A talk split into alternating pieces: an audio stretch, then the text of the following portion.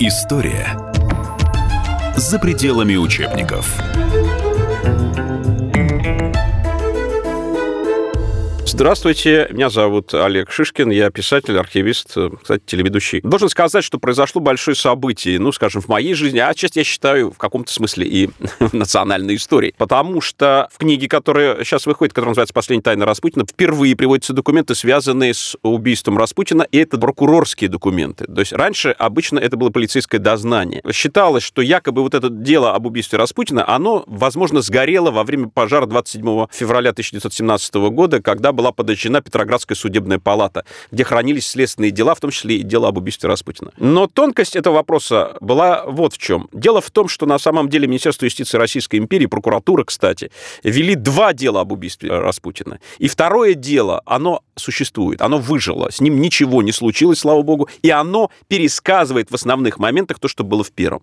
Первое однажды случайно появилось в Германии в 1932 году, об этом написала сначала берлинская газета «Темпо», а затем э, несколько иммигрантских газет, в том числе «Последние новости», которые выходили в Париже. Это русская иммигрантская газета, где сообщалось о том, что крупная немецкая антикварная компания Хайзермана приобрела совершенно невероятную сенсацию. Следственные акты по делу об убийстве Распутина. Это 250 листов. Вот в том деле, которое хранится сегодня в архиве Министерства юстиции Российской империи, это так называемый первый департамент третьего уголовное производство, а, находится тоже дело об убийстве Распутина. Оно, правда, всего на 60 листах, что как будто бы меньше. Но зато в нем пересказываются многие принципиальные позиции, которые были в том деле. В нем пересказывается э, заключение о смерти э, Григория Ефимовича Распутина, в том числе и выдаются э, важные вещи. Ну, например, то, что три выстрела были смертельные, то, что их разделяли всего секунды, эти три смертельные выстрела, да, и никакого яда найдено не было, а было только лишь алкогольный, запах алкоголя,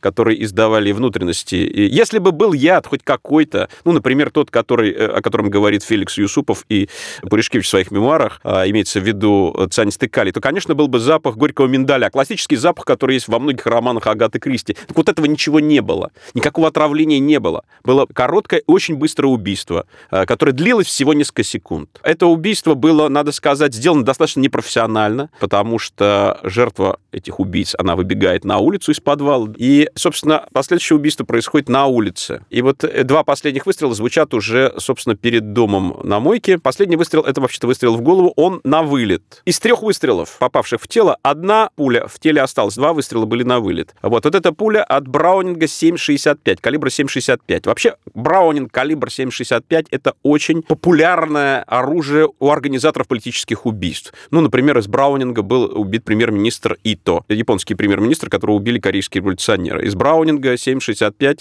был убит э, Столыпин. Из Браунинга 7,65 был убит Франц Фердинанд Фердинанд. Покушение на Ленина Фанни Каплан было совершено тоже Браунингом 7,65. И, и сам Ленин, у Ленина было однажды личное оружие, у него был тоже Браунинг 7,65. Это был очень удобный пистолет, его можно было хранить в кармане, он был плоский. Это были не наганы и не револьверы, у которых крутился барабан, да? В ручке находились все эти патроны. Вот мы обычно так себе современный пистолет и представляем. Вот этот принцип уже кассетный, он стал в других пистолетах повторяться. Почему это важно? Вот казалось бы, да, потому что это наводит на мысль, мысль, что, конечно, убийца был один. Убийца был один. Да и не нужно было много убийц в маленьком подвале. Если бы было там много, они просто друг друга перестреляли. Я бы хотел, наверное, на этом остановиться, чтобы не уходить совсем в спойлер. Потому что в книге «Последняя тайна Распутина», которая вышла в издательстве АСТ, достаточно много приводится документов, кстати. И эти документы в конце глав даются в виде факсимиле. Это практически полный документ, который читатель может увидеть в его непосредственном виде.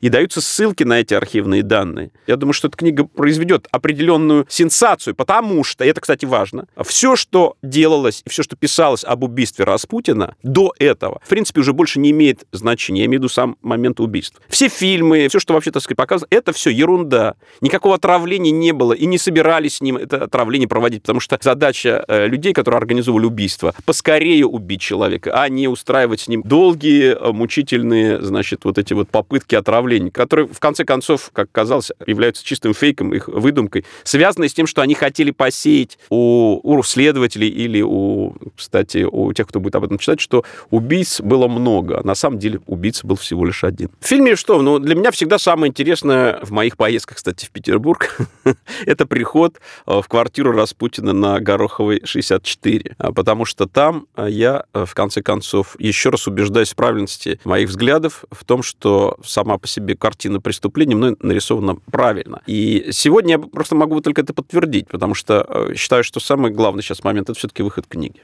Значит, вот еще что могу сказать, или то, что в книге есть. Удивительная интрига всей этой истории заключается в том, что, в принципе, царская семья, Александра Федоровна и, и думаю, что и Николай, знали в подробностях, как произошло это убийство, уже на следующий день. В сущности, им даже и не нужно было следствие проводить, которое велось прокуратурой. В документах прокуратуры есть на это намек. Ну, по крайней мере, выдается он очень интересно. Потому что буквально на следующее утро в квартиру Распутина приходит человек, видно, что он офицер, и это видит Матрена Распутина, то есть это дочь Распутина, который говорит, что он пришел из ресторана «Медведь», где он только что услышал все обстоятельства, связанные с убийством их отца. И вот он им сейчас собирается сообщить. Значит, вот об этом идет разговор на последних страницах этого самого э, невероятного дела. Почему это, кстати, дело возникло? Тоже любопытный момент. Дело в том, что в покушении принимал участие один из родственников царя, его племянник Дмитрий Павлович, великий князь Дмитрий Павлович. По существовавшему законодательству такое дело, дело от царских родственников должен вести сам царь. Они выносились за рамки уголовно-процессуального, которое велось, кстати, как и в других странах. Царские родственники были отдельно. Вести буквально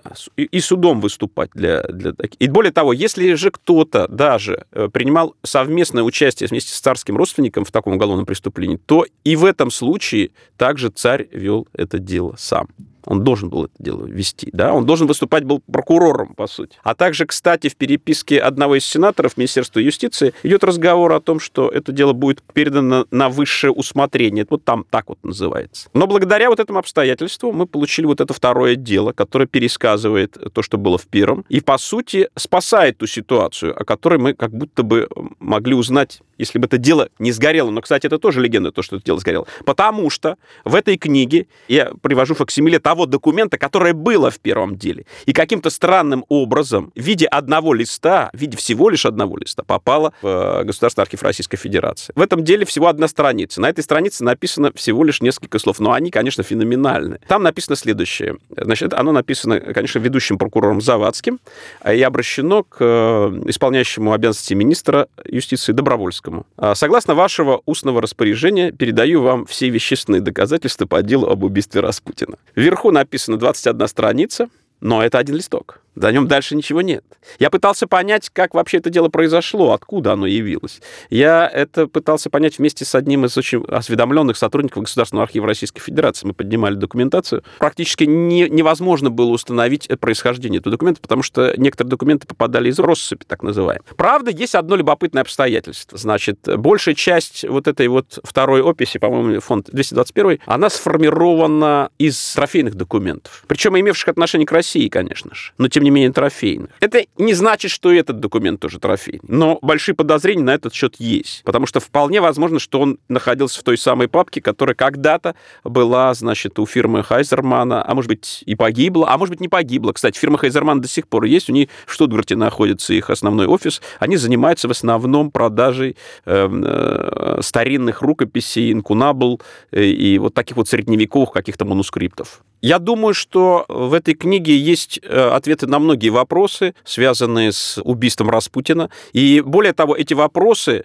снимаются именно сейчас. И я считаю своей заслугой то, что я довел до окончательного разрешения дело, которое когда-то начиналось вести Министерством юстиции Российской империи Петроградской судебной палаты. Поэтому вот сто лет прошло, даже чуть больше ста лет, а дело как бы вот наконец-то можно считать завершенным. Я считаю, что мне удалось ответить на основные вопросы. А это прежде всего, сколько было убийц, что за автомобили, которые туда приезжали ночью. Собственно, в книге об этом идет разговор. Потому что, узнав, что это за автомобили, можно было сказать, а что это за люди туда приезжали и кто они были. Вот что любопытно. Но дело вот в чем. Мы должны понимать, что Россия тогда находилась в состоянии войны, и эта война ее обескровила. В принципе, России не было никакого смысла вступать в эту войну. Эта война была других людей, других стран, за другие, за чужие интересы. Россия использовалась просто как дубина странами Запада. Она должна была э, либо не входить в эту войну, либо все-таки выйти из нее с, с минимальными потерями. Союзники подозревали Россию в том, что она хочет выйти из этой войны. И Россия действительно хотела из нее выйти. И Распутин действительно стоял за переговорами о выходе России из состояния войны. Конечно, для англичан, для французов это было смертельное известие. И если бы, так сказать, им не удалось вот такого стихийного народного пацифиста э, Распутина уничтожить, то, конечно, э, еще неизвестно, как бы развивалась история.